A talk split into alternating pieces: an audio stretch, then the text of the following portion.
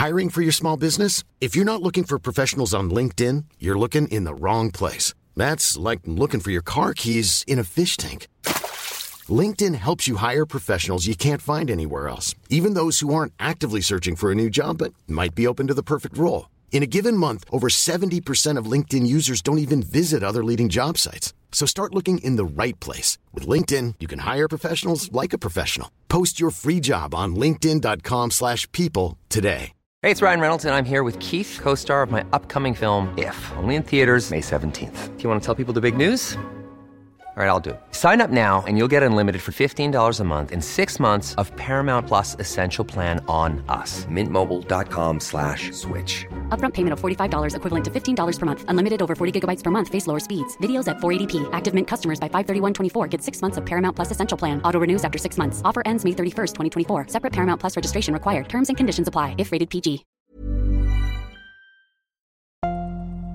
Aujourd'hui, je vous raconte l'histoire du procès de Marianne Hood. Et moi, je vous raconte l'enrageant récit qui concerne la disparition de Nathalie Champigny.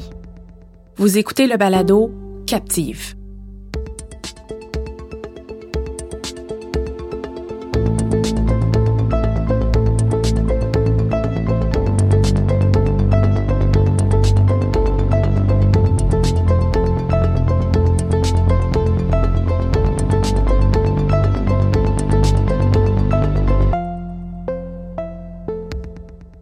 Bonjour Michel! Allô Annie! Nous revoilà enfin assises au studio Madame Wood à Montréal pour entamer notre troisième saison. Vous êtes plusieurs à nous avoir attendus avec impatience depuis des mois et on veut prendre quelques minutes pour vous remercier profondément. Merci d'avoir pris le temps de nous écouter et surtout de partager, de continuer à parler de nos histoires qui, grâce à vous, ne tombent pas dans l'oubli entre nos saisons. Un merci tout particulier aussi à nos contributeurs Patreon pour leur soutien si précieux. Sachez que d'autres belles réalisations s'en viennent chez Captive. Restez à l'affût, on vous en dira plus dans quelques semaines à la fin de la saison 3. Sache, Michel, que je me suis penchée vraiment longtemps sur la question à savoir si oui ou non je devais me lancer dans mon sujet aujourd'hui. Pourquoi?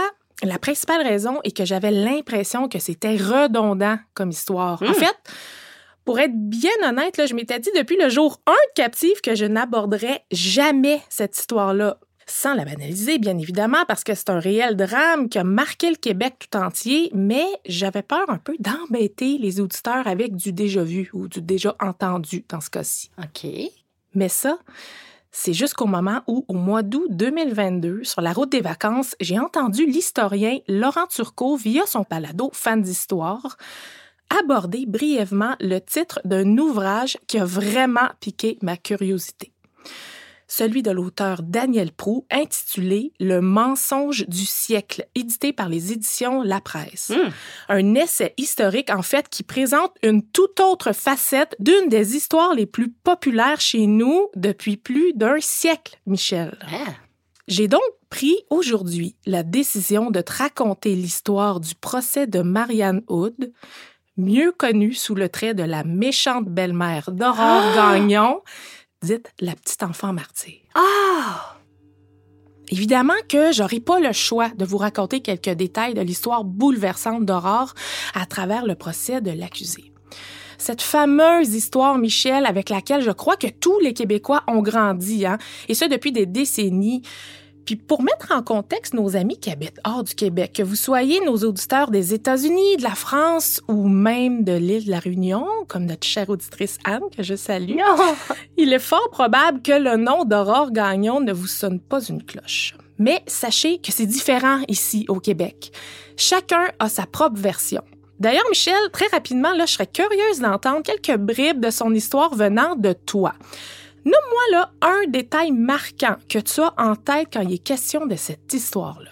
Euh, vite comme ça. Une scène qui m'a vraiment marqué, c'est probablement les mains sur le poêle. OK. Euh, Il y a aussi euh, quand il s'est fait couper les cheveux. OK, là. écoute, c'est super intéressant. Puis en toute honnêteté, là, j'étais absolument certaine que c'est ce que tu allais me raconter. Ouais. Mais voyons voir si cette version-là tient encore la route aujourd'hui, 103 ans plus tard. Hmm. Je me suis donc tournée vers l'ouvrage de Daniel Prou en guise de source principale pour mes recherches.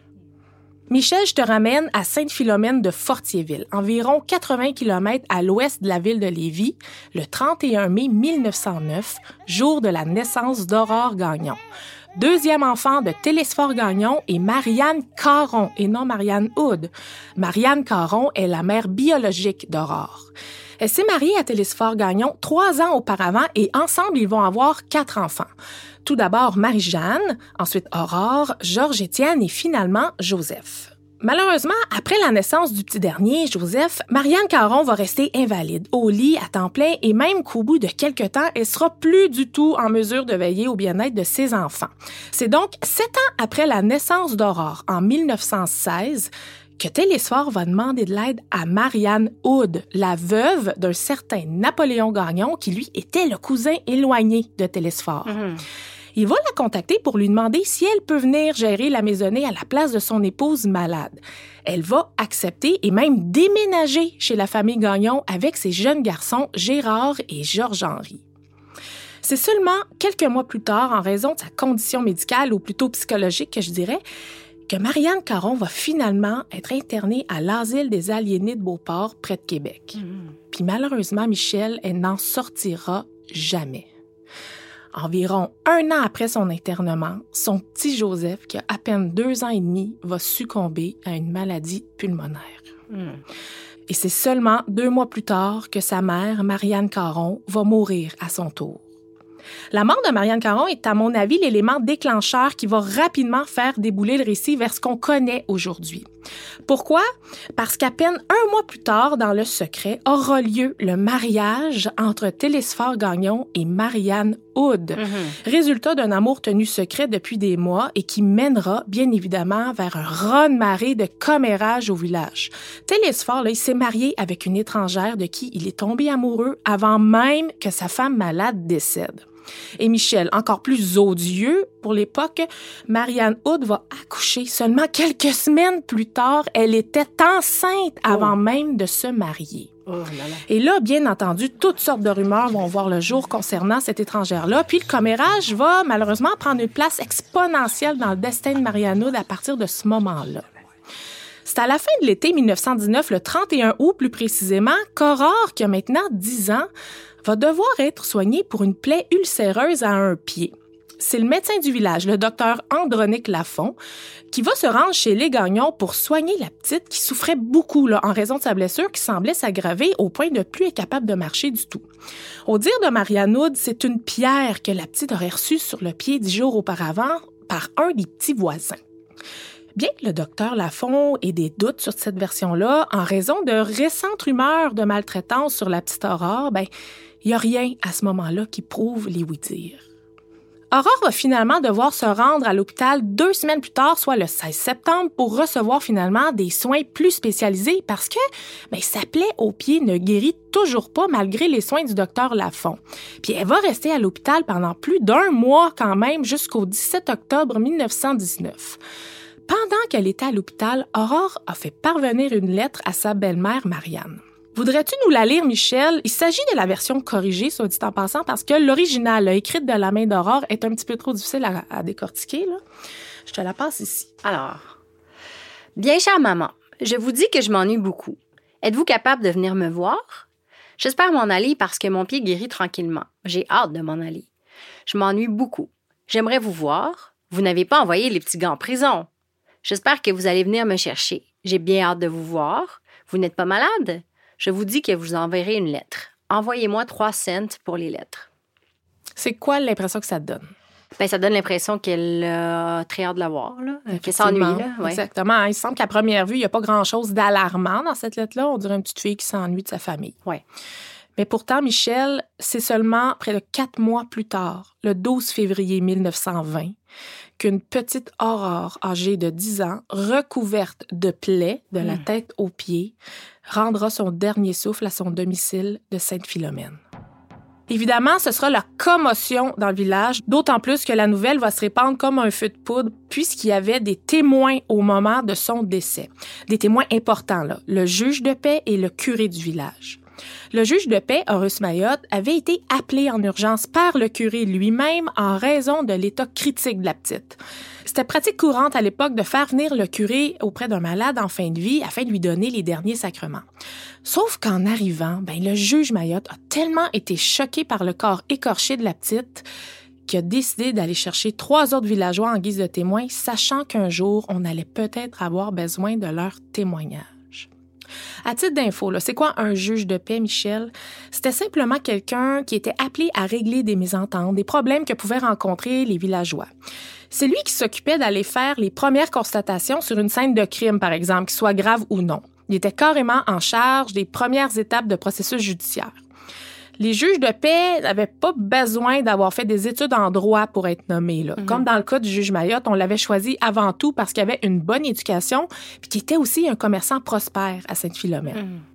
La mort de la petite Aurore Gagnon est vite étiquetée comme une mort suspecte. Donc, dès le lendemain, le 13 février 1920, un gros processus judiciaire va être entamé, notamment avec l'arrivée du docteur Georges William Jolicoeur, chargé d'agir en tant que coroner, et du docteur Albert Marois, délégué, lui, pour pratiquer l'autopsie en compagnie du docteur Lafont qui avait soigné le pied d'Aurore à l'automne. Ils sont donc trois docteurs à être présents au moment de l'autopsie de la dépouille. La conclusion suite à l'examen est que le décès de la petite est lié à l'empoisonnement général en raison de trop nombreuses plaies infectées. Ah. Les spécialistes indiquent aussi que les deux parents, le père Télésphore Gagnon et la belle-mère Marianne Hood, seraient responsables de la mort de leur fille. Hmm. Ils seront donc, dès le lendemain, le 14 février, amenés à la prison de Québec et seront officiellement accusés de meurtre avec préméditation quelques semaines plus tard suite à l'enquête préliminaire. Va s'en suivre, Michel, l'un des procès les plus médiatisés du Québec, celui de Marianne Hood. Un procès qui, encore aujourd'hui, a laissé des marques dans l'histoire de la province et dans l'opinion populaire. La preuve, plus de 100 ans plus tard, tu m'as cité toi-même, Michel, un peu plus tôt, un extrait de ce que tu crois être l'histoire d'Aurore. Mm-hmm. Mais est-ce que cette version-là, qu'on raconte encore aujourd'hui, tient la route? Eh bien, l'analyse du processus judiciaire de l'époque et du traitement de l'affaire dans les journaux en 1920 laisse planer un doute raisonnable. Voyons. Après ma barre, faut comprendre que dès l'arrestation des deux parents, le traitement médiatique de l'affaire de la fillette martyrisée, là, écrit en grosses lettres, a pris des proportions démesurées. Daniel Prou aborde dans son essai la question de l'hypermédiatisation, du sensationnalisme et d'absence complète de présomption d'innocence dans les médias de l'époque. Exemple, aujourd'hui, quand un journaliste parle de l'accusation d'un individu ou de son procès qui est en cours, il utilise généralement le conditionnel. Hein? L'accusé aurait possiblement posé tel ou tel geste. Bref, Tant qu'il n'y a pas de verdict de culpabilité, là, les médias ont le devoir de respecter la présomption d'innocence ce qui n'a pas été le cas dans le cadre du procès de Marianne Hood. Il va n'y avoir aucune analyse des faits, aucune nuance, et ce, avant même que le procès commence. Les gens vont donc se bousculer au tribunal Michel pour assister au spectacle et ça va aller vite. Il va s'écouler à peine sept jours entre la sélection du jury et le verdict. Hmm. J'ai été très étonnée d'apprendre que dès le premier jour, ils ont procédé à la sélection du jury en dedans de deux heures seulement. Franchement. Oui, pour ensuite faire appel au premier témoin par l'accusation. Hmm. Tu vois le rythme là. Pour ajouter au sensationnalisme, devant jury seront étalées les pièces à conviction recueillies au moment de l'enquête et je parle ici entre autres d'un fouet, d'un manche de hache, un manche de fourche, des cordes et d'un tisonnier, aussi un fer à friser. Ces pièces-là qui vont rester à la vue de tout le monde pendant tout le procès sont présentées par maître Arthur Fitzpatrick, avocat de la couronne qui a pour mission première d'obtenir une sentence de peine de mort pour Marianne Hood. Hmm. Aujourd'hui, là, les pièces à conviction dans le cadre d'un procès pour meurtre sont rarement présentées. C'est même souvent refusé, hein, justement parce que ça frappe trop l'imaginaire et ça peut influencer le jugement. Le premier témoin de Maître Fitzpatrick est le docteur Albert Marois, celui qui a procédé à l'autopsie d'Aurore. Il va raconter que l'enfant était maigre et qu'elle était recouverte de plaies. Certaines avaient presque 10 cm de diamètre. Des plaies qui auraient mené à un empoisonnement général de par la quantité sur le corps et leur état d'infection. Au niveau de l'examen interne du cadavre, il y aurait uniquement constaté une irritation au niveau de l'estomac, mais aucune trace de poison aurait été décelée malgré les rumeurs qui apparemment laissaient sous-entendre que la petite aurait eu des tartines de savon. Mais ça, je vais y revenir, Michel. Maître Fitzpatrick va prendre le temps de montrer lentement chaque pièce à conviction, en demandant au docteur s'il est probable que l'objet ait pu causer les plaies sur le corps d'Aurore. Et à chaque fois, le docteur Marois indique clairement que oui, c'est possible. Et ce qui m'a beaucoup choqué dans le détail du témoignage du docteur Marois Michel, c'est en fait la réaction du juge Louis-Philippe Pelletier qui préside le procès. Je pense que quiconque s'intéresse aux histoires judiciaires de nos jours sait très bien que le juge se doit de demeurer impartial hein, tout au long des procédures et jusqu'aux consignes dictées au jury avant leur délibération. Mhm. Sauf que le juge Pelletier, là, lui, ne va pas se gêner de réagir fortement là, à certains témoignages ou même intervenir durant les interrogatoires, comme avec le docteur Marois. Hein, combien de blessures vous avez dit, docteur Marois? 54! Oh mon Dieu, c'est horrible! Bref. Tu comprends que pour les membres du jury, puis même les spectateurs, les journalistes dans l'audience, là, voir le juge lui-même horrifié laisse automatiquement place à l'interprétation. Si le juge trouve ça horrible, ben c'est que ça doit être vrai. Ensuite, ce sera au tour de maître Joseph Napoléon Franqueur, l'avocat en charge de défendre Marianne Hood, de questionner le docteur Marois concernant l'autopsie on va apprendre notamment que l'ensemble des plaies étaient toutes superficielles, Michel, donc il n'y avait aucune fracture. Maître Franqueur remet en doute le fait qu'il a identifié des objets contondants comme étant la cause de ces blessures. Mhm. Comment un adulte peut frapper un enfant avec un manche de hache, par exemple, sans causer de fracture ou même des lésions internes? Ce qu'Aurore n'avait pas, là. On apprend que la question aurait pu être creusée davantage plus tard dans le procès puisque Maître Franqueur souhaitait présenter l'expertise de deux autres docteurs pour contredire les constatations du docteur Marois. Mhm. Malheureusement, les deux experts en question ne seront jamais appelés à témoigner pour une raison que tu comprendras bientôt. Le docteur Marois est questionné à savoir si durant l'autopsie, il a ouvert le canal céphalo-rachidien. Je t'explique. Ce que l'avocat de la défense tente de démontrer, c'est qu'aucun examen de la moelle épinière n'ait été fait pour déterminer s'il y avait des lésions. Pourquoi s'attarder à ça? Ben, parce qu'il existe différentes maladies de la moelle épinière qui étaient encore plus courantes à l'époque, qui causent des plaies, des ulcères ah! sur la peau identiques à ce qu'il y avait sur le corps de la petite Aurore au moment de sa mort. Ah. Est-ce qu'elle souffrait peut-être d'une maladie? Ben, on le saura jamais, parce que l'autopsie n'est pas allée dans ce sens-là, malheureusement. Hmm. Et même si la méthode du docteur Marois est mise en doute à ce moment-là, il va maintenir dur comme fer que les blessures sont les résultats de coups donnés par des objets contondants. Point à la ligne. Version qui va malheureusement faire la une des journaux et influencer fortement l'opinion populaire. Voyons donc.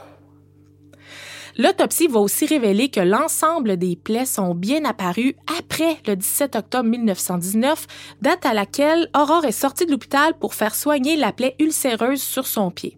D'ailleurs, le docteur du village, là, Andronique Lafont, va lui-même confirmer plus tard qu'au moment de soigner Aurore pour son pied, il n'a détecté aucune autre blessure et que la petite était en bonne santé outre la blessure sur son pied. Et je te rappelle la lettre qu'elle a écrite à sa belle-mère durant son séjour. Hein? Donc, rien à ce moment-là laissait sous-entendre qu'Aurore subissait de la maltraitance. Bon, là, je sais, on dirait qu'il vient de se passer une semaine de procès, Michel, mais on est encore au premier jour, imagine-toi. Hmm. Il y a du stock. Je pense que j'aurais pu faire un épisode par jour de procès. Ça aurait été ma saison 3 de Captive, Michel. vous comprendrez que je pourrais pas vous parler de chaque parole et de chaque témoin. Mais le résumé du jour 1 donne le ton pour la suite. Vraiment? Au deuxième jour, l'avocat de la défense, Maître Franqueur, va faire la demande au juge que le procès se fasse à huis clos en raison de l'opinion populaire négative qui est attisée par les articles de journaux qui vont avec leurs propres interprétations des faits et qui condamnent déjà la femme gagnon, comme on l'appelle dans les grands titres. Ben, le juge, il va accepter. Mais il va permettre uniquement l'accès à la salle d'audience aux membres du barreau, aux médecins, aux étudiants en droit et aux journalistes. Mhm. C'est tellement le chaos en raison de la foule de curieux au Palais de justice de Québec que des policiers sont déployés pour surveiller l'entrée de la salle, tellement les gens veulent entrer pour voir. Pendant les trois prochains jours de procès, plusieurs témoins seront appelés à témoigner, dont des membres de la famille, mais aussi les enfants de Télésphore et Marianne Hood. Ce qui est particulier, c'est que chaque enfant arrive avec sa propre version des faits. Chaque enfant aurait vu un événement particulier qu'aucun autre de ses frères et sœurs est en mesure de corroborer officiellement. Un des points marquants du procès est le témoignage de Marie-Jeanne, 12 ans, l'aînée de la famille. Sa déclaration résonne encore aujourd'hui d'ailleurs. Dans son témoignage, elle raconte essentiellement que sa mère aurait frappé Aurore avec un morceau de bois à quelques reprises. Maître Franqueur va mettre l'emphase sur le fait que Marie-Jeanne ne se rappelle jamais de la raison pour laquelle sa mère battait Aurore, mais qu'étrangement, elle se rappelle toujours des micro-détails de la façon dont elle la battait. Quand tu dis sa mère, c'est sa belle-mère. Ouais, c'est toujours. Elle l'appelle maman, Ouais. ça dit en passant. Parfait. C'est aussi à ce moment-là du procès qu'on entend parler des supposées brûlures que Marianne Hood aurait fait subir à Aurore à l'aide du tisonnier. Un tisonnier chauffé par des braises avec lequel elle aurait brûlé les jambes, les pieds, les cuisses de la petite. Tu te doutes bien, Michel, que les journaux se sont chargés dès le lendemain de raconter les épisodes de brûlures. Les brûlures d'Aurore, là, sont pour moi des images tellement associées à l'histoire depuis que je suis petite. Le tisonnier ou même Georges-Étienne, son frère de 9 ans, qui lui a raconté devant la cour que Marianne aurait mis les mains d'Aurore sur le poêle à bois, comme te raconté tantôt. Tu sais, la fameuse scène du film d'horreur, là, l'enfant martyr dans les années 50, là, mais c'est une scène tellement célèbre, hein? Et dans mon imaginaire, ça a toujours été l'image que j'avais quand on parlait d'Aurore. T'as parlé, toi? Tu te rappelles ce que je t'ai dit si tu parlais? Tu te rappelles ce que je t'ai dit si tu parlais, hein?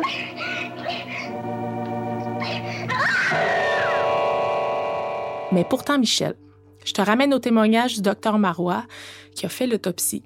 Fait étrange que je ne comprends pas, il n'y a jamais été question de traces de brûlure ou de cicatrices de brûlure sur le corps de la fillette. Et Dieu sait que des petites mains d'enfant sur un poêle brûlant, ça laisse des traces longtemps. Ouais. Je fais une parenthèse ici, Michel. Tu les as vues, toi, de tes propres yeux, les petites mains de mon neveu Enzo, Oui. deux ans, brûlées accidentellement sur un poêle à bois, justement, l'hiver dernier. Ben, même après six mois, là, il porte encore ses petits gants de compression pour aider sa guérison et aider à la cicatrisation de ses petites mains. Écoute, je suis absolument pas une experte, mais comment ça se fait qu'Aurore, elle, ne présentait aucune trace de brûlure sur le corps? Docteur Marois, là, il était pas seul au moment de l'autopsie, là. Des brûlures aussi importantes auraient sauté aux yeux, il me semble. Bon. Pourquoi personne n'a soulevé cette question-là au procès du côté de la défense? Ben, c'est ça. Je suis tellement confuse par rapport à ça, mais c'est la version qu'on connaît aujourd'hui.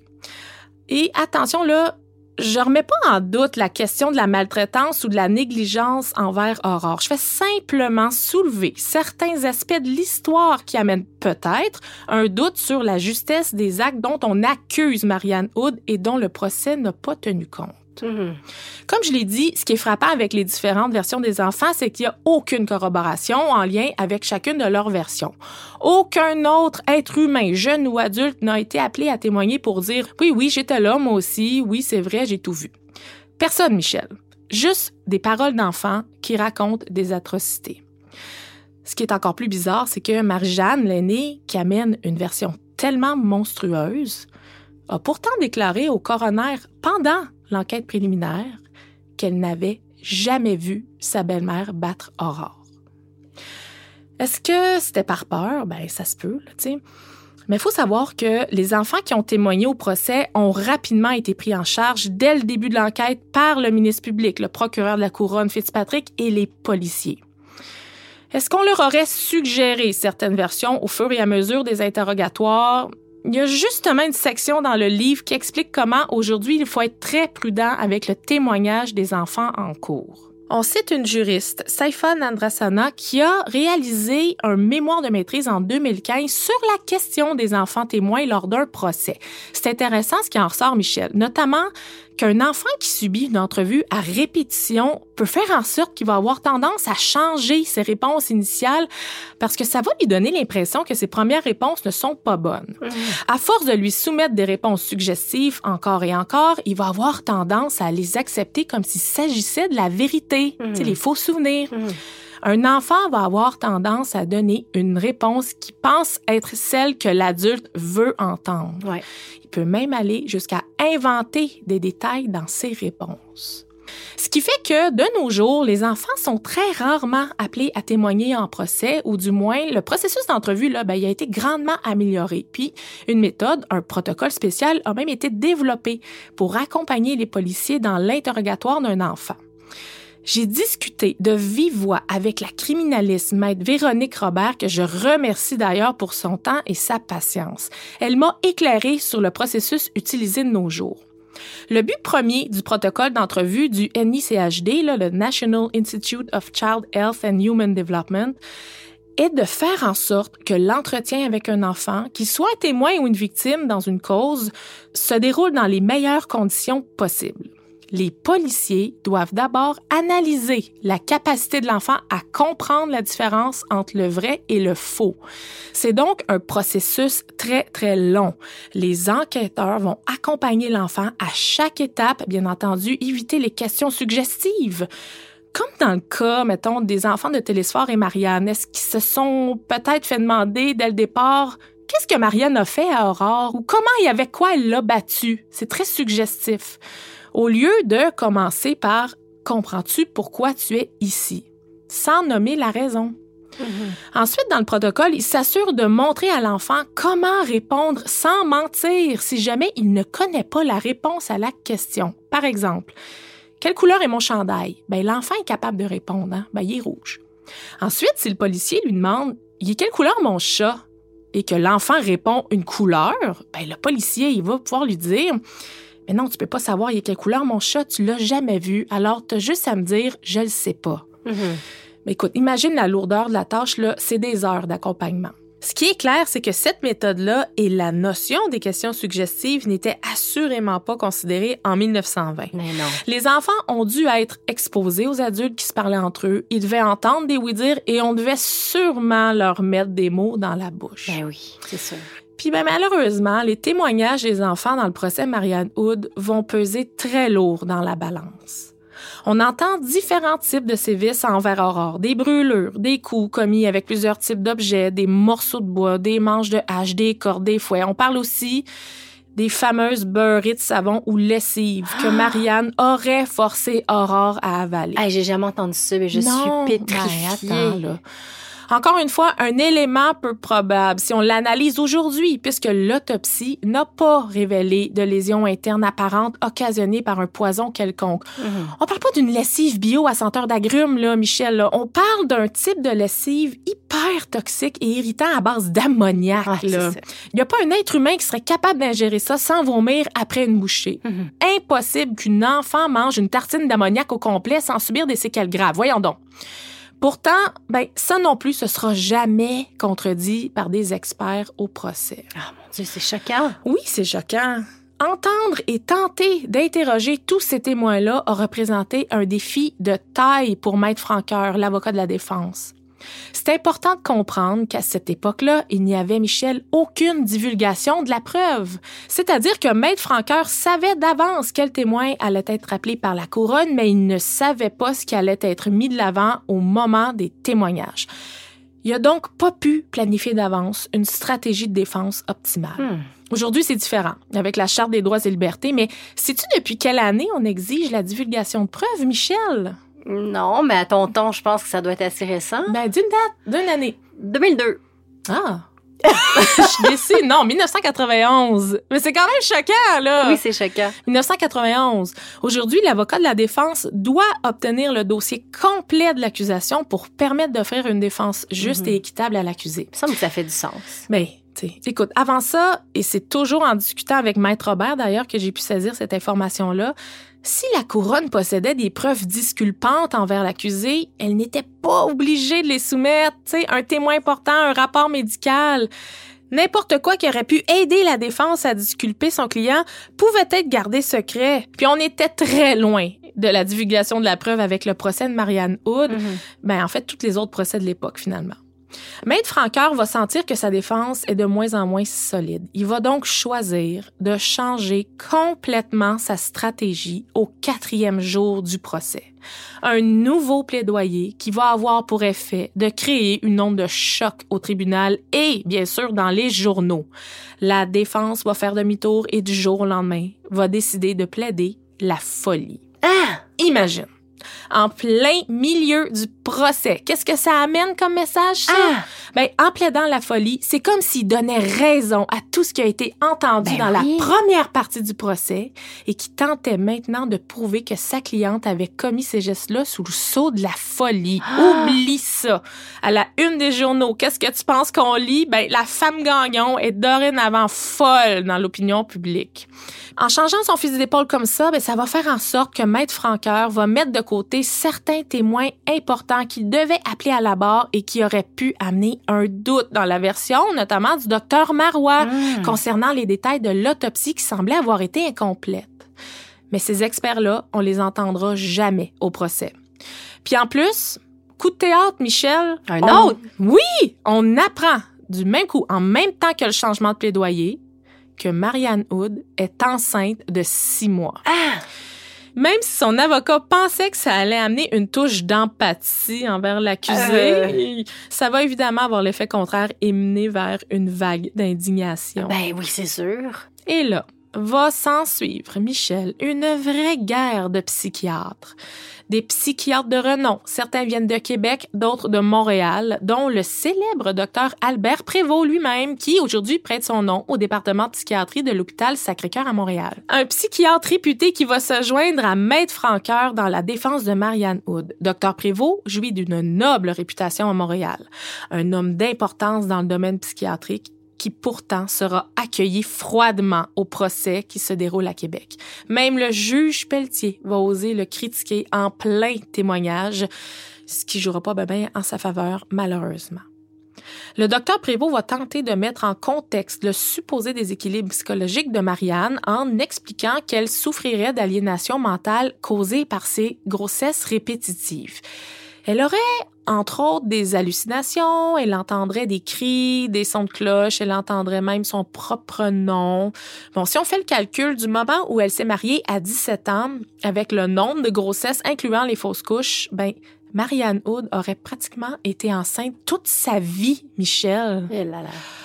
Un deuxième psychiatre de Montréal, le docteur Alcide Tétrault, va quant à lui informer le jury que l'accusée aurait souffert d'une méningite sévère à l'âge de 12 ans et qu'elle en aurait eu des séquelles pour le reste de ses jours, notamment au moment de ses grossesses, où le déséquilibre hormonal mêlé à de l'anémie, par exemple, aurait fait en sorte que ses troubles mentaux deviennent plus importants et qu'elle développerait même des tendances perverses maladives. Au dire des deux psychiatres, sa place serait donc dans un asile d'aliénés et non dans une prison. C'est bizarre tout ça. Oui, c'est un peu bizarre.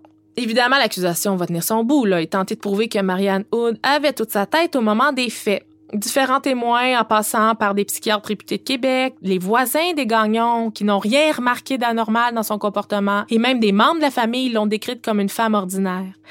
Maître Fitzpatrick de la Couronne va ramener le docteur Albert Marois, le même qui a agi en tant que médecin légiste au moment de l'autopsie, mais qui était aussi, médecin à l'asile d'aliénés de Beauport. Soit dit en passant, le docteur Marois semblait porter plusieurs chapeaux à l'époque. Il se disait professeur, chirurgien, médecin légiste, médecin à l'asile, puis même un médecin praticien auprès de plusieurs patients.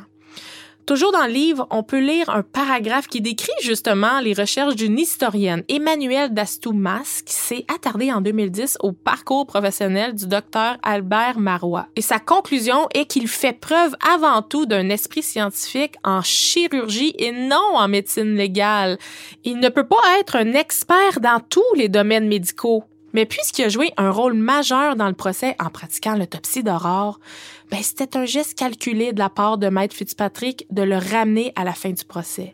Ben mettons que sa crédibilité était déjà dans la poche du jury et même du juge. Ouais. Maître Fitzpatrick va faire venir quatre autres experts pour témoigner de l'état psychologique de Marianne. Ils sont tous du même avis. Elle ne présenterait aucun trouble de santé mentale.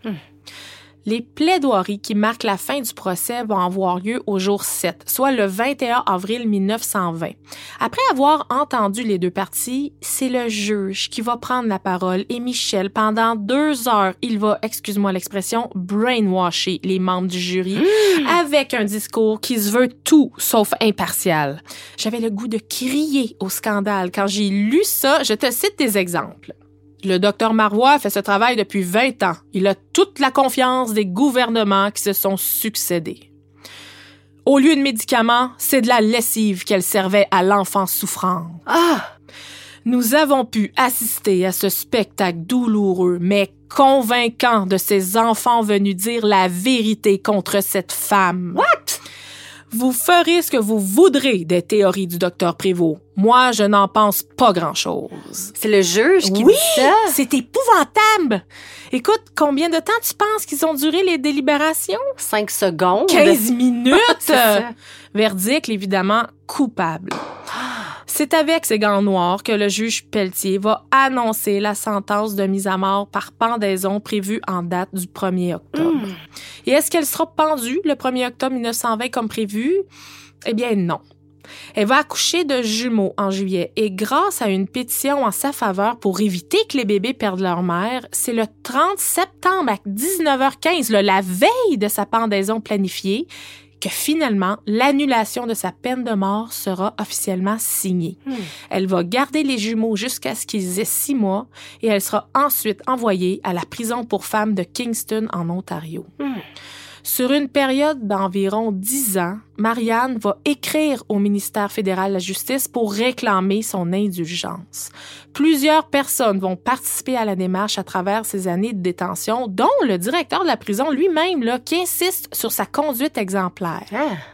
Encore plus étonnant, Michel, écoute ça, en 1923, Marie-Jeanne, sa fille aînée, celle qui a mené un témoignage choc au procès de sa belle-mère, va lui écrire une lettre qui dit qu'elle a hâte de la revoir et qu'elle s'excuse de son long silence qui a duré trois ans. Elle commence même sa lettre par Bien-aimée maman. Hmm. Malgré toutes les démarches pour obtenir sa libération, ben, en 1931, après 11 ans de détention, elle va se faire dire par un haut fonctionnaire que son histoire a laissé trop de gros souvenirs dans la mémoire collective, donc il est trop tôt pour ouvrir son dossier. Jusqu'en 1933, où on lui diagnostique un cancer du sein qui va se propager rapidement. C'est finalement le 3 juillet 1935 que Marianne Hood sera libérée après 15 ans de prison. Elle ne reverra jamais Télésphore et dix mois plus tard seulement, elle va succomber à son cancer. Hmm. Évidemment, Michel, je te demande pas d'avoir de la pitié pour Marianne Hood au détriment de la mort horrible d'Aurore.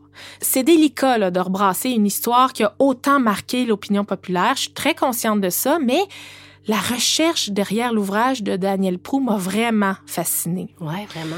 Pour ce qui est de Télésphore Gagnon, il va aussi avoir été reconnu coupable, soit dit en passant, quelques jours seulement après le procès de Marianne. Ouais, c'était ma question, Ouais. justement. Sur sa sentence de 25 ans de prison, il va finalement en faire seulement 5. Il va se remarier rapidement après et vivre avec la même femme pour le restant de sa vie. Il va mourir en 1961 à l'âge de 78 ans. Hmm. Le fameux film, là, La petite Aurore, l'enfant martyr, qui est sorti en 1952, va faire revivre l'affaire et rafraîchir la mémoire de la population. La famille Gagnon va même s'adresser à la Cour supérieure et obtenir une injonction pour tenter de faire interdire la distribution du film. Hmm. Il va y avoir un procès et Télésphore va même témoigner disant que ça a fait assez de tort à sa famille et à sa réputation. Ben malheureusement, ils vont perdre leur cause et le film sera distribué et vu par des milliers de personnes. Ben oui. Il est encore disponible d'ailleurs sur YouTube. Ça s'écoute bien, bien mal. là.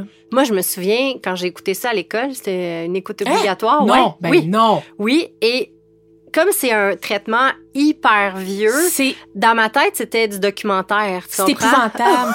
Mais j'ai essayé de l'écouter et probablement j'ai toffé 12 minutes. là. C'est tellement long. il y a- Non, non, non, c'est pénible. Ouais, ouais. Ça n'a pas très bien vieilli. Non. Bon, mais pour ceux qui souhaitent découvrir une version revisitée, ben il y a le film Aurore, écrit par Luc Dionne, qui est paru en 2005. Une version assez bouleversante quand même, mais basée principalement, Michel, sur le livre intitulé Aurore, la vraie histoire par l'auteur Beauceron André Mathieu, hein, qui a été publié en 1995. Ce même André Mathieu qui a écrit le livre sur Julie Bureau. Est-ce que tu me vois à face en ce moment? Écoute, on y voit une Marianne Hood intraitable et remplie de haine et de violence envers la jeune Aurore. C'est tellement lourd comme film, là. J'aurais aimé mieux comprendre ce qui s'est passé, moi, chez la famille Gagnon entre l'automne 1919, au moment où Aurore est sortie de l'hôpital, et l'hiver 1920, au moment de sa mort. Que son décès soit le résultat de la cruauté de sa belle-mère ou non, le nom d'Aurore Gagnon devra continuer à résonner longtemps afin de rappeler l'impact et l'ampleur que peuvent prendre nos jugements et nos opinions dans notre société. À la lumière de l'analyse médiatique et judiciaire qui est sortie 100 ans plus tard, je pense qu'il est maintenant permis de se questionner sur la légitimité de certains éléments de cette histoire-là, sans pour autant arracher à la mémoire québécoise le souvenir de la petite Aurore qui est partie beaucoup trop vite.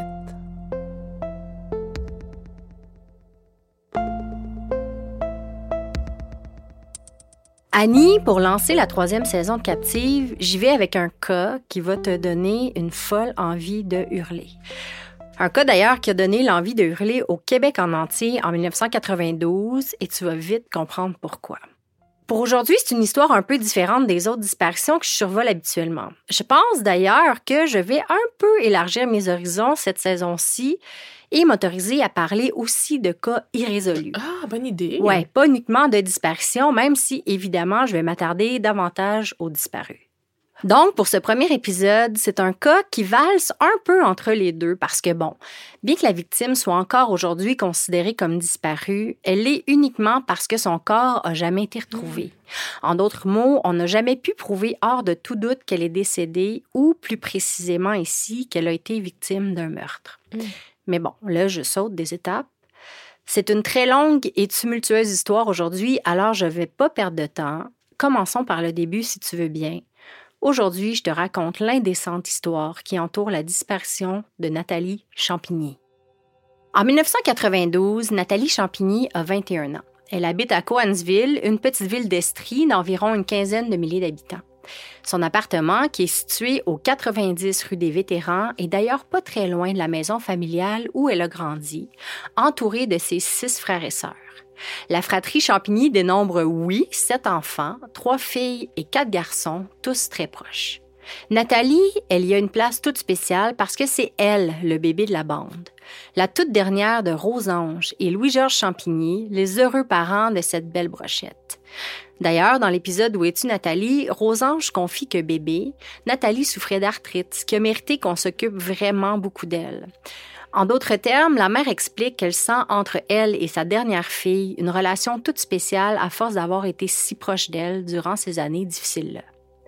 Mais rassure-toi, on est maintenant loin d'un bébé souffrant. Nathalie, en 1992, c'est une jeune fille magnifique et en pleine santé. Annie, je te montre sa photo. Est-ce que tu te souviens de l'avoir vue quelque Mm, part? Oui, oui. Ça me dit quelque chose. Ouais. Ben, il faut dire que ici, le cas de Nathalie Champigny, c'est un cas très connu au Québec, presque emblématique, tristement. Sa photo a énormément circulé depuis 92. Bref, cette toute petite jeune femme au regard pétillant est, depuis deux ans, à l'emploi de l'auberge des Carrefours de Coansville, qui existe toujours d'ailleurs. Elle y travaille comme réceptionniste du lundi au vendredi à partir de 15 heures, un job qu'elle adore où elle est fort appréciée par ses pairs, par les clients et par les patrons. Toujours souriante, toujours pile à l'heure, Nathalie est considérée comme une employée modèle. Et c'est exactement pour ça que ses confrères de travail s'inquiètent drôlement le lundi 24 février quand il est passé 15 heures et que Nathalie est toujours pas en poste. Ils sont tous du même avis, Nathalie est pratiquement jamais en retard. Et les très très rares fois où ça arrive, elle avise, systématiquement. Hélène Couture, la réceptionniste du corps de travail juste avant celui de Nathalie, décide donc de lâcher un coup de fil à Rosange, la mère de Nathalie, pour s'enquérir de son ami et collègue. C'est cet exact coup de fil-là qui va mettre le feu à la mèche d'allumage de la série d'appels qui va suivre. C'est comme ça que la mère et l'entourage de Nathalie prennent compte que personne n'a vu ni parlé à la jeune femme depuis déjà 48 heures. Où est passée Nathalie Champigny? Je te ramène quelques semaines avant ce fameux coup de fil de février, vers la mi-janvier 92. On sort à peine des vacances de Noël. Le petit train-train de la routine reprend tranquillement dans le froid de l'hiver québécois. Mais chez Nathalie, les premiers jours de 92 sont loin d'être comme les autres. En couple depuis trois ans, avec l'homme qui partage sa vie et son appartement sur la rue des Vétérans, Nathalie essaie de rompre avec celui que je vais appeler Joe tout au long de l'épisode. Joe, c'est un nom fictif. Pour des raisons qui vont bientôt te paraître évidentes, je vais taire le vrai nom de l'homme en question, même si son identité est publique. Joe, c'est un homme blond de 24 ans en ce moment-là. Et bien qu'il soit ambulancier à temps partiel à Coansville, je pense quand même comprendre entre les lignes que les proches de Nathalie sont assez dubitatifs au début de la relation parce que, bon, Disons qu'il n'y a pas une réputation sans tâche, ce gars-là. Hmm. Des rumeurs qu'il soit peut-être impliqué dans le trafic de drogue, mais aussi, on apprendra qu'en 90, il a été accusé de fraude après avoir lui-même mis le feu dans un commerce de pneus qu'il tenait à Homerville, un patelin à une soixantaine de kilomètres de Coansville. Il purgera d'ailleurs une peine de prison de fin de semaine à ce moment-là. Bref. Depuis quelques semaines déjà, Nathalie tente de mettre un terme à cette relation sans vraiment y parvenir. Dans l'épisode Où es-tu Nathalie, on raconte entre autres à Marie-Claude Barrette que Joe, c'était une personne très jalouse et hmm. possessive et que Nathalie avait soif de liberté et d'autonomie. Elle en avait assez de devoir demander la permission pour tout et pour rien ou de devoir se rapporter à la moindre occasion à celui qui disait l'aimer à la folie. Même si elle avait fait part plus d'une fois de son désir de mettre un terme à leur relation et qu'elle avait, à ce que j'ai compris, réussi à faire partir Joe, qui habitait maintenant chez ses parents, il était pas rare que Nathalie se réveille la nuit pour trouver l'ex euh, dans son appartement ou pire, couché à côté d'elle dans son ah, lit. Voyons!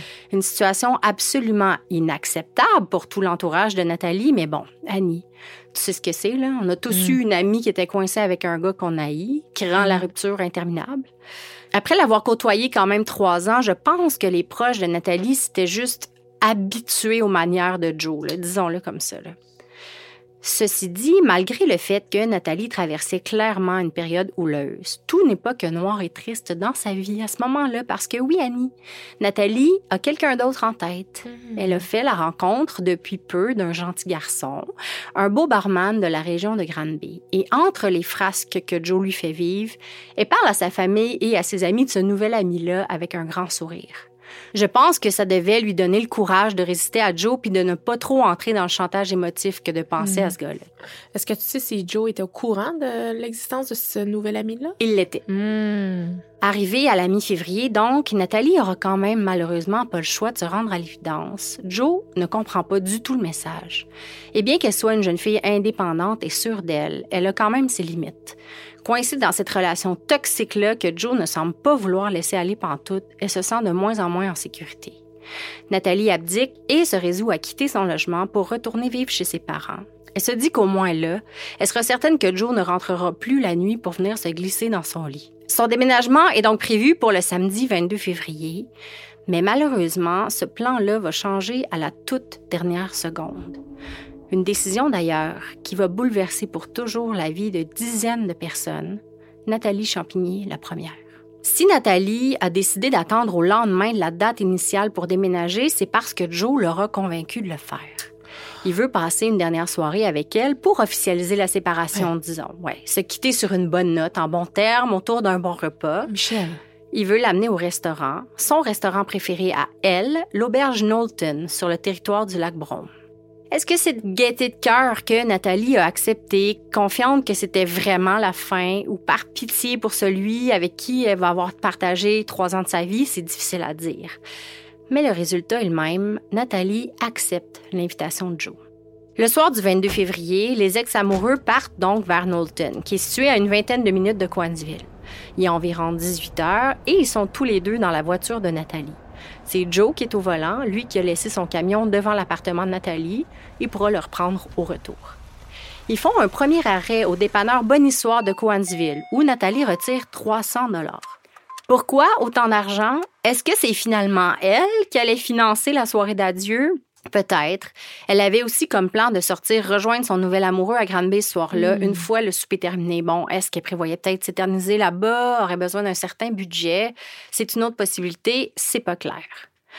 Joe et Nathalie arrivent à Knowlton et mangent en tête à tête comme prévu. Ils seront vus par plusieurs témoins à l'auberge. Personne n'a semblé remarquer quoi que ce soit de particulier. Donc, pas de coup d'éclat, pas de crise, juste deux personnes qui mangent ensemble. Vers 21h30, on aperçoit Nathalie qui opère un deuxième retrait au guichet automatique. 200 dollars cette fois. On va apprendre beaucoup plus tard que Joe lui aurait fait un chèque de ce montant-là contre de l'argent cash. Joe va ensuite reconduire Nathalie chez elle, rue des Vétérans à Coansville, lentement mais sûrement à cause de la tempête de neige qui s'abat sur la région ce soir-là. Une fois arrivé, Joe lui redonne les clés de sa voiture, lui dit un dernier au revoir la gorge nouée en la regardant entrer dans son appartement, avant de repartir le cœur en miettes dans son pick-up. Ça, c'est du moins la version que Joe va raconter à la famille Champignani. Parce que tu me vois venir, Mm. la vérité, c'est que Nathalie Champigny n'a plus jamais été revue depuis ce moment-là. Ni par son nouveau chum qui va l'attendre toute la nuit à Granby, ni par ses parents qui vont l'attendre pour la déménager dans son ancienne chambre, ni par ses collègues qui vont l'attendre quand ils verront qu'elle n'arrive pas comme prévu pour son quart de travail à l'auberge. Quand je te disais qu'une série de coups de fil allait semer les mois et faire prendre compte à tout l'entourage que personne n'avait eu de ses nouvelles depuis 48 heures, eh bien, c'est là qu'on est rendu. Il faut se souvenir du contexte. Donc, on est en 1992, il n'y a pas de cellulaire. On était habitués à ce moment-là à vivre les uns les autres sans savoir à la seconde près qui était où à faire quoi. Quand ses parents ont vu que Nathalie arrivait pas comme prévu le dimanche, ils se sont simplement dit qu'elle devait être restée à Granby, là où elle devait aller rejoindre ses amis en fin de soirée. Bon, bien entendu qu'ils avaient essayé de l'appeler, mais bon, comme je te disais, il y avait rien d'inquiétant vraiment jusque-là. Jusqu'au coup de fil de la collègue de Nathalie. Là, Rosange, la mère de Nathalie, savait que ça n'allait pas du tout. Nathalie était une fille responsable et extrêmement sérieuse au travail. Elle envoie donc presque aussitôt une de ses filles voir chez Nathalie et là, les affaires se corsent encore un peu parce que l'auto de Nathalie est stationnée à sa place. Sa sœur monte au deuxième étage, là où se trouve l'appartement de Nathalie, et se sert de sa clé de secours pour ouvrir la porte. Rien ne semble anormal dans l'appartement, qui, j'imagine, devait ressembler à un logement qu'on s'apprête à déménager. Curieusement, pourtant, la sacoche de Nathalie est là. La seule chose qui manque, finalement, c'est sa petite sœur elle-même. Ce soir-là, lundi le 24 février 1992, la famille Champigny passera sa soirée au téléphone. On passe le bottin au complet pour la trouver. Tous les amis de Nathalie y passent, même les hôpitaux et la morgue. Ils réussissent à parler à beaucoup de gens ce soir-là, mais curieusement, il y en a un qui est impossible à joindre durant ces heures cruciales. Joe. Joe. Il va quand même finir par venir les rejoindre dans la cuisine familiale chez les Champigny beaucoup plus tard ce soir-là. C'est là qu'il va leur raconter la version que je viens de te partager. Il y aura même le téléphone en main pour faire les appels alors que Rosange cherche frénétiquement le nom des amis de Nathalie dans l'annuaire. Ils l'entendent tous parler aux différentes personnes qu'ils trouvent. Par contre, ils se rendront compte plus tard que ces appels-là, c'était de la pure comédie. Alors que la famille va rencontrer plusieurs de ces personnes à qui Joe parlait supposément. Non. Ils diront tous n'avoir jamais reçu ce coup de fil de Joe ce soir-là. Parlait dans le vide. Ouais. Ben voyons donc. C'est finalement mardi, le 25 février, que la famille contacte la Sûreté municipale de Coansville pour signaler la disparition de Nathalie. L'enquête commence comme bien d'autres, hein, avec une série de questions qui brassent même un peu la famille, comme il l'explique à Marc-Claude Barrette. Les agents de police essaient de comprendre la situation et se demandent vite si Nathalie se serait pas tout simplement sauvée de son ex. Partie se camoufler quelque part pour laisser passer sa peine d'amour, peut-être? Bon, une théorie tout à fait ridicule selon la famille. La grande sœur de la disparue souligne que Nathalie, là, elle avait plusieurs frères et sœurs qui ont chacun leur maison, en plus de la maison familiale. Je la cite. Ça en fait des portes où aller frapper en cas de besoin. Donc, jamais Nathalie, selon eux, aurait choisi de partir sans donner de nouvelles, sans sa voiture, sans son sac à main. Là, ça n'a absolument aucun sens. Selon toi, Annie, est-ce que le fait qu'on ait retrouvé son sac à main et sa voiture à son appartement prouvait qu'elle était bien revenue chez Ben non. elle après son souper à Pas Norton? du tout. Ouais. Ben non. Je pense que assez vite, finalement, la police de Coansville se range de ton côté et du côté de la famille. On avait bel et bien affaire à une disparition inquiétante. Un sentiment qui a dû s'intensifier dès le lendemain, soit le 26 février, quand un appel entre à la centrale du service de police de Coansville. Au bout du fil, ce sont les voisins d'en bas de chez Nathalie Champigny. Ils appellent pour signaler qu'ils entendent marcher dans l'appartement du haut, celui de la disparue. Un patrouilleur se rend en vitesse à l'appartement et décide de défoncer après avoir cogné plusieurs fois sans réponse. Et c'est là qu'il trouve Joe. Oh! Il est convoqué au bureau de l'enquêteur sur le champ. Joe promet de s'y rendre dans la prochaine heure, mais coup de théâtre, ce sera finalement son avocat qui les informera que désormais, il faudra passer par lui pour s'adresser à son client. Bon, est-ce que c'est un comportement extrêmement louche? Ben, J'imagine que oui, mais d'un autre côté, ça peut très bien aussi être un homme paniqué solidement. Il faut pas sauter aux conclusions, on le répète tout le temps. La vision tunnel, c'est une des choses les plus dangereuses en enquête. Est-ce qu'on peut présumer, mettons, là, que Joe est simplement un homme terrifié de se savoir suspect numéro un dans cette affaire-là, conscient des apparences, dépassé par les événements et inquiet lui aussi d'avoir perdu la trace de Nathalie? Il faut quand même noter là, qu'il est de toutes les recherches. Il est très, très présent et proactif avec la famille dans les premiers jours. Pour le moment, personne ne semble vraiment douter de sa version. Puis, oublions pas qu'il y avait quand même dans la vie de Nathalie un nouvel homme. Un Mm. homme qu'elle devait aller rejoindre Mm. le soir de sa disparition. mais il a toujours bien fait des faux appels téléphoniques, Michel. là. Ça, encore là, ce n'est que présomption. C'est les gens qui disent ça. Est-ce que la sûreté municipale s'est sentie trop peu outillée pour s'attaquer à un cas si complexe? L'ex-enquêteur, maintenant à la retraite, Jacques Landry, a pas peur de le dire. Oui, il se sentait dépassé. Non seulement le petit corps de police avait pas les outils ou les connaissances sophistiquées nécessaires à ce moment-là pour attaquer ce dossier-là de front, mais l'enquêteur était d'autant plus motivé qu'il connaissait bien les Champigny, qui étaient d'anciens voisins. Nathalie, elle avait l'âge exact de sa fille à lui et elles étaient si similaires physiquement que l'enquêteur en était mortifié. Il fait donc très vite appel à la Sûreté du Québec de Sherbrooke pour obtenir leur aide et leur transférer le dossier, ce qui lui est refusé. Ah! Ouais. Selon la SQ, rien dans le dossier indique un crime. Eux, ils voient plutôt le cas comme une simple disparition, volontaire Ben- probablement. Hmm. On comprend hein, que les premières semaines s'écoulent donc sans que grand-chose se passe, tellement que c'est suite à l'appel d'une voyante de la région de Saint-Hubert que les premières recherches ont lieu. J'apprends ça dans la Voix de l'Est du 2 mars 92. C'est d'ailleurs le premier article que je retrouve sur le cas de Nathalie. On y raconte donc que suite au coup de fil de cette voyante, les rues Belle et Brousseau sont fouillées, ainsi que le boisé derrière le McDo. On s'en doute, il n'y a rien qui ressort de ça.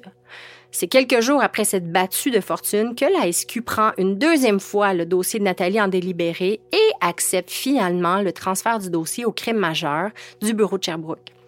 Et là, les affaires bougent. En fait, Annie, je devrais plutôt dire que les affaires déboulent. Hmm. À peine une dizaine de jours après leur arrivée dans le dossier, soit le 15 mars 92, on se rappelle, Nathalie est disparue depuis le 22 février, l'enquêteur en charge du dossier demande à Louis-Georges et Rosange, les parents éplorés de Nathalie, de rassembler la famille. Il va passer les voir en fin d'après-midi. Il a des nouvelles de leur fille. Hmm. Une fois tous installés dans la cuisine des Champigny, l'enquêteur y va pas par quatre chemins. Après un résultat méprisable au polygraphe et un interrogatoire ardu et serré, Joe est passé aux aveux. Il a tué Nathalie, étranglée, et il est allé jeter son corps dans un camion à ordures stationné dans un truck stop sur l'autoroute 10 entre Coansville et Omerville.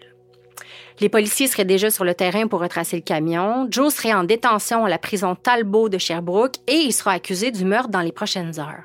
Le motif? Évidemment, la jalousie, le rejet de la séparation. C'est la stupéfaction la plus complète chez les champignons. On passe par toutes les émotions, mais surtout par la colère. Comment Joe a-t-il pu faire une chose pareille? Comment est-ce qu'il a pu passer les dernières semaines avec eux à pleurer, à accrocher des affiches, à faire des appels et des fouilles? L'enquêteur n'a pas terminé. Il apprend à Rosange que Joe veut lui parler. Tout de suite, la mère de Nathalie rejette cette idée. Elle s'en sent absolument incapable. Mais le policier insiste. Joe va appeler autour de 17 heures.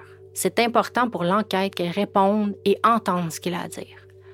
Eh bien, Annie, ce soir-là, Rosange va attendre près du téléphone en pleurant la mort de sa fille. Attendre que son meurtrier appelle pour lui confier des choses qu'elle redoute d'entendre. Attendre et attendre encore, mais le téléphone ne sonnera pas. Oh, j'étais certaine d'aller dire ça. Ni ce soir-là, ni jamais. Joe a pu jamais donner de nouvelles à ses anciens beaux-parents suite à sa confession. Mais ça, ça veut pas dire pour autant que leurs chemins ne se recroiseront pas. En fait, dès le lendemain matin, les Champigny se présentent au palais de justice de Coansville. Palais de justice qui est d'ailleurs plein à craquer suite aux annonces dans les journaux la veille. Joe sera accusé de meurtre, confession macabre à la police. On peut lire ce genre de grands titres dans toutes les parutions de la région. Enfin, le cas de Nathalie Champigny semble vouloir se résoudre. Ils sont donc une bonne centaine à ne rien comprendre quand la couronne annonce l'accusation contre Joe. Entrave au travail des policiers. Et c'est tout. Attends une minute. Quoi? Attends une minute. Répète ça, là. Entrave au travail des policiers. Ça, c'est l'accusation envers Joe. Oui. Et c'est tout. Ben voyons, arrête, là. Aucune accusation de meurtre n'est portée. La raison est bien simple. Premièrement, la SQ est allée beaucoup trop vite en coulant l'info de la confession aux médias. C'était une grave erreur parce qu'ils ont présumé et annoncé beaucoup trop rapidement que des accusations seraient portées, même avant d'avoir présenté le dossier à la couronne. Imagine! C'était une gaffe monumentale de leur part parce que là, ben, toute la région a su qu'il y avait eu une confession, premièrement. Et deuxièmement, tout le monde s'attendait ce matin-là à voir Joe prendre le chemin de la prison en attendant d'un procès pour meurtre alors que finalement, le procureur n'a qu'annoncé une accusation d'entrave au travail des policiers. Le procureur de la Couronne explique en premier lieu qu'il n'a simplement pas eu le temps encore d'étudier le dossier en profondeur. On se rappelle que les grands titres de la veille dans les journaux ont précipité les conclusions hâtives partout. Mais ça, ça n'a pas influencé le procureur qui, lui, gardant la tête froide, a jugé qu'il n'y avait pas assez d'éléments au dossier pour le moment pour déposer des accusations de meurtre. Il assure aux journalistes présents que certains développements pourraient suivre, mais pour le moment, sans corps, sans scène de crime, il y a besoin de plus de temps pour se faire une tête. On sera de retour au palais de justice à la fin de la semaine pour le mot final de la couronne. Donc, à ce stade-ci, ça veut pas dire qu'il sera pas accusé. C'est ce que, ce que je comprends, là. C'est exactement ça. Pendant ces précieux jours où Joe demeure en détention préventive, la police y va à fond pour trouver de nouveaux indices ou pour découvrir enfin ce qui est advenu de Nathalie. Dans le journal The Record du 17 mars, Maître Walsh, l'avocat de Joe, parle d'un vrai cirque médiatique. Il décrit haut et fort à quel point on n'aurait jamais dû parler de la confession dans les médias avant d'être certain que la couronne allait porter des accusations et qu'en faisant ainsi, ils assuraient que Joe ne pourrait jamais avoir un procès juste et équitable dans la région. Excuse-moi, Michel, ça, fait, ça entrecoupe avec mon histoire. Complètement, ben oui. On n'a pas le choix de trouver ça assez étrange aussi de la part d'un corps de police aussi expérimenté d'avoir coulé une information aussi sensible. En plus, je te rappelle d'avoir été assez arrogant pour aller annoncer au clan Au grand complet que Joe allait être accusé de meurtre.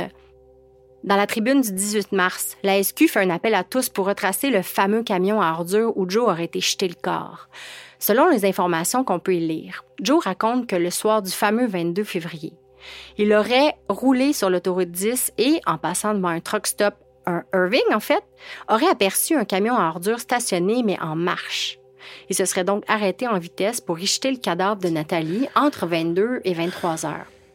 Le camionneur, bien entendu, ne saurait rien de ce macabre transfert-là, mais la police souhaite qu'il se reconnaisse dans les médias pour savoir à quel site d'enfouissement ils doivent aller fouiller. Hey, c'est- terrible. c'est cauchemardesque. Oh non, je sais.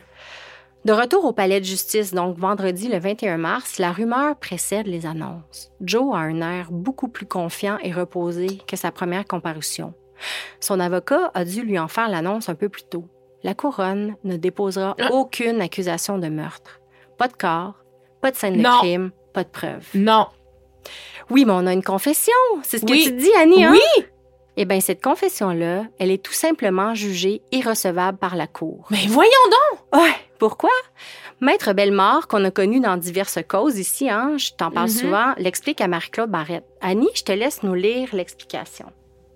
La confession doit être reçue sur une base libre et volontaire, sans stress, sans pression et sans coercition. S'il y a un doute dans l'esprit du juge, la confession est irrécevable. On apprend donc que cette confession se serait faite dans le cadre d'un interrogatoire long d'une vingtaine d'heures. Excuse-moi, c'est pas la première fois qu'on entend ça. Non, mais comme la confession ici est la seule pièce au dossier et qu'aucune preuve ne corrobore la thèse du meurtre, la couronne juge que le dossier est pas assez solide pour soutenir des accusations de meurtre. Ils sont d'avis que le juge va pas retenir la confession et donc il y aura plus de preuves ou juste les preuves circonstancielles pour convaincre un jury hors de tout, Tout doute Ouais. que Joe a commis le meurtre. Quand on sait qu'on ne peut pas accuser quelqu'un deux fois pour le même crime, il faut être extrêmement prudent. Oui, c'est enrageant.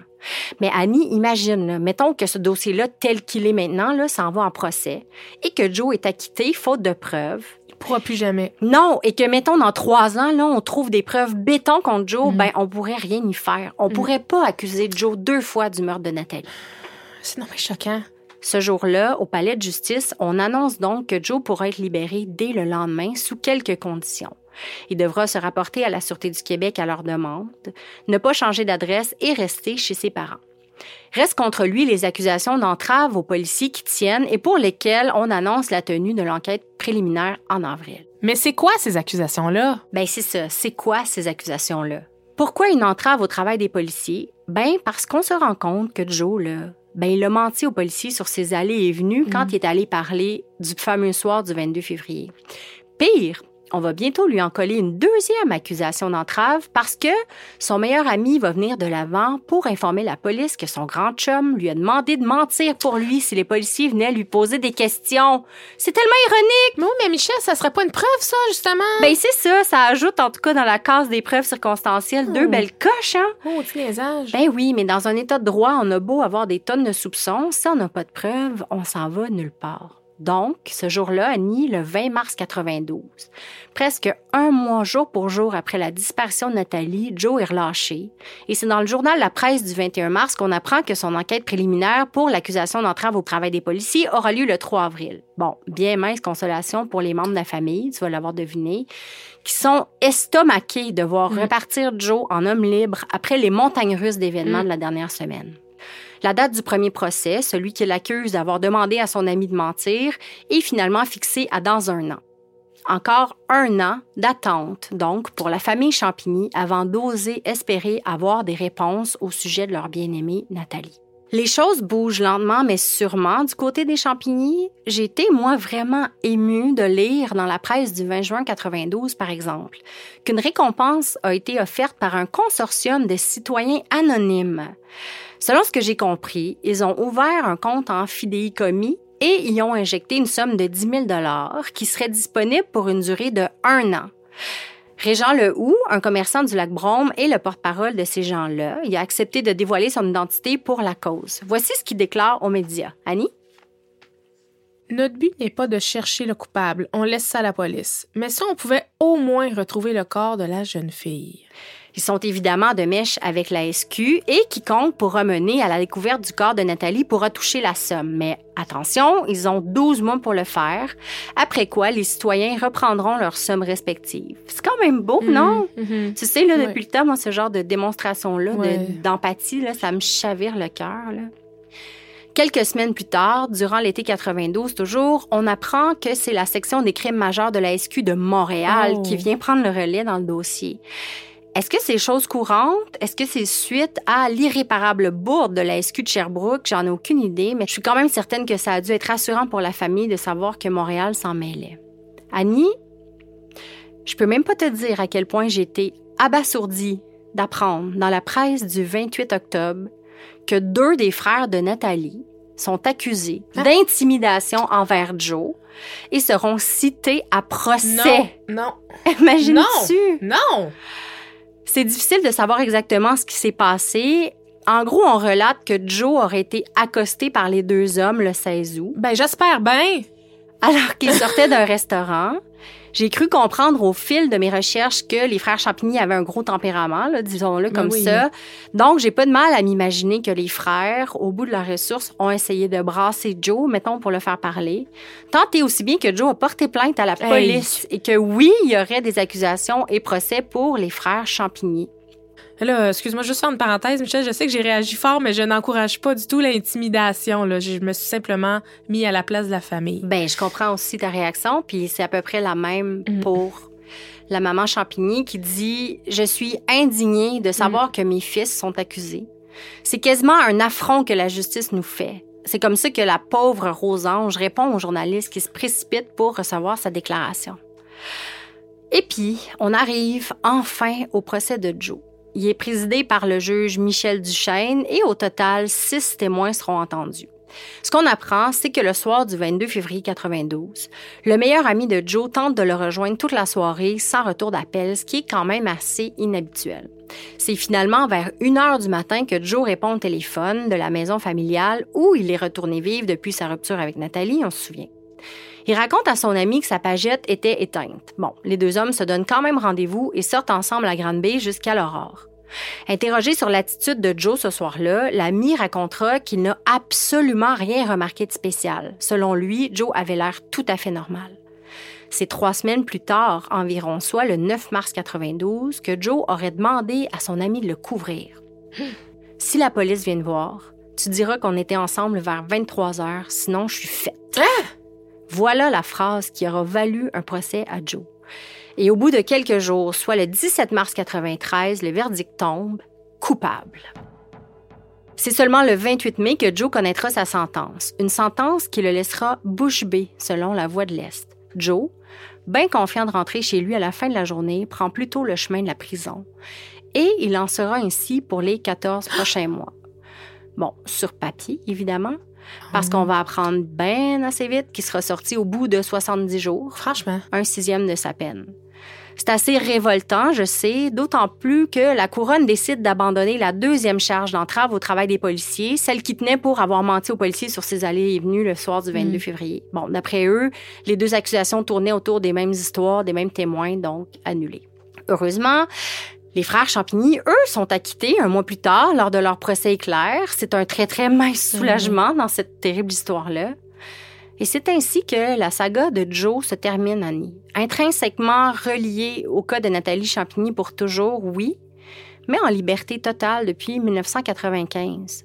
Ce gars-là vit une vie complètement normale. Bon, quoique je doute que sa vie ait été si normale suite à cette histoire qui a dû le marquer au fer rouge. Il est toujours dans la même région d'ailleurs. J'ai fait quelques recherches sur Facebook et sur le web et je l'ai retrouvé assez facilement.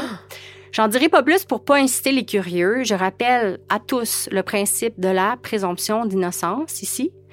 Et surtout, comme le dit Maître Bellemare dans l'épisode Où es-tu, le DPCP pourrait décider demain matin de rouvrir ce dossier-là et d'y aller de l'avant avec des accusations de meurtre. On sait jamais donc. Et je présume que Joe aussi est bien au courant de cette possibilité-là. Dans la Voie de l'Est du 26 octobre 96, on apprend que la voyante Louise Roy a permis à la police de Coansville de retrouver le corps de Patrick Adam, un homme disparu depuis six mois. Mais voyons. Bon, disons que la police nuance quand même un peu cette affirmation-là, mais la dame en question annonce publiquement qu'elle tentera d'aider les champignons maintenant. Ça fait grand bruit dans la région, cette histoire-là. Parce qu'une chose que je t'ai pas dit encore, Annie, c'est que pour les champignons, les explications de Joe sur la façon dont il se serait débarrassé du corps, ça n'a jamais eu de sens. Ils y ont jamais cru au camion de vidange. Non, non. Non. Pourquoi? Parce que le soir du 22 février 92, il y avait une méga tempête de neige dehors. La visibilité était nulle et c'était périlleux de sortir en voiture. Est-ce que vraiment, là, Joe aurait pris la chance de partir avec un cadavre dans son auto sur l'autoroute et rouler près d'une heure au travers ce blizzard-là? Les risques d'accident étaient très élevés, puis disons que c'est pas l'idéal. Même chose pour le camion à ordures, supposément immobile, mais toujours en marche, dans le stationnement du Irving. Selon les propriétaires de l'établissement, il y avait beaucoup, beaucoup de monde ce soir-là dans le restaurant, probablement des gens qui attendaient que la tempête passe avant de reprendre la route. Est-ce que vraiment Joe aurait pris la chance de sortir avec un corps? Dans ce stationnement-là bondé où il y avait une foule de clients dans le petit restaurant pour y jeter le corps de Nathalie dans un camion stationné mais en marche? C'est, disons, assez audacieux là, comme plan. La famille a toujours pensé que Joe avait raconté cette histoire-là pour enligner les enquêteurs sur une mauvaise piste. Un des frères de Nathalie est persuadé qu'elle est enterrée dans le bois. Joe aurait eu un comportement bizarre et nerveux lors des fouilles de ce bois-là au premier jour après la disparition de Nathalie. Son frère a toujours, toujours eu un feeling qu'elle se trouvait pas loin de là. Mais c'est quand même. C'était l'hiver, là. Ouais. Enterrer un corps. En plein hiver. En forêt. Évidemment, je n'ai plus retrouvé de traces de la voyante dans les médias après cet article. On va en conclure que ça n'a mené à rien. Je retrouve une trace de Rosange dans la voie de l'Est du 5 mai 2011 suite à la découverte des restes de la petite Jolene Riendo, 12 ans après qu'elle soit disparue. Voici comment elle s'exprime sur le sujet. Après 12 ans, ils sont chanceux de l'avoir retrouvée. C'est dur aujourd'hui pour cette maman, mais elle sait maintenant où est sa fille. Elle pourra faire son deuil. Et malheureusement, Rosange en connaît long sur le deuil. Elle qui a perdu son fils, le frère de Nathalie, en 1980, dans un accident d'auto alors qu'il n'avait que 16 ans. Qui aurait pu penser qu'exactement 12 ans plus tard, le jour exact où son défunt petit gars aurait fêté son 28e anniversaire, Rosange allait aussi perdre sa plus jeune fille, sa belle Nathalie, qu'elle cherche encore aujourd'hui. Si vous avez des informations au sujet de la disparition de Nathalie Champigny, n'hésitez pas à contacter la Sûreté du Québec au 514-598-4141. Un merci tout spécial pour la collaboration de Maître Véronique Robert pour cet épisode. Captive est enregistré au studio Madame Wood à Montréal. Un concept et une réalisation d'Annie Lorrain et Michel Ouellette. Montage et habillage sonore, Vincent Blain. Thème musical, Ladies.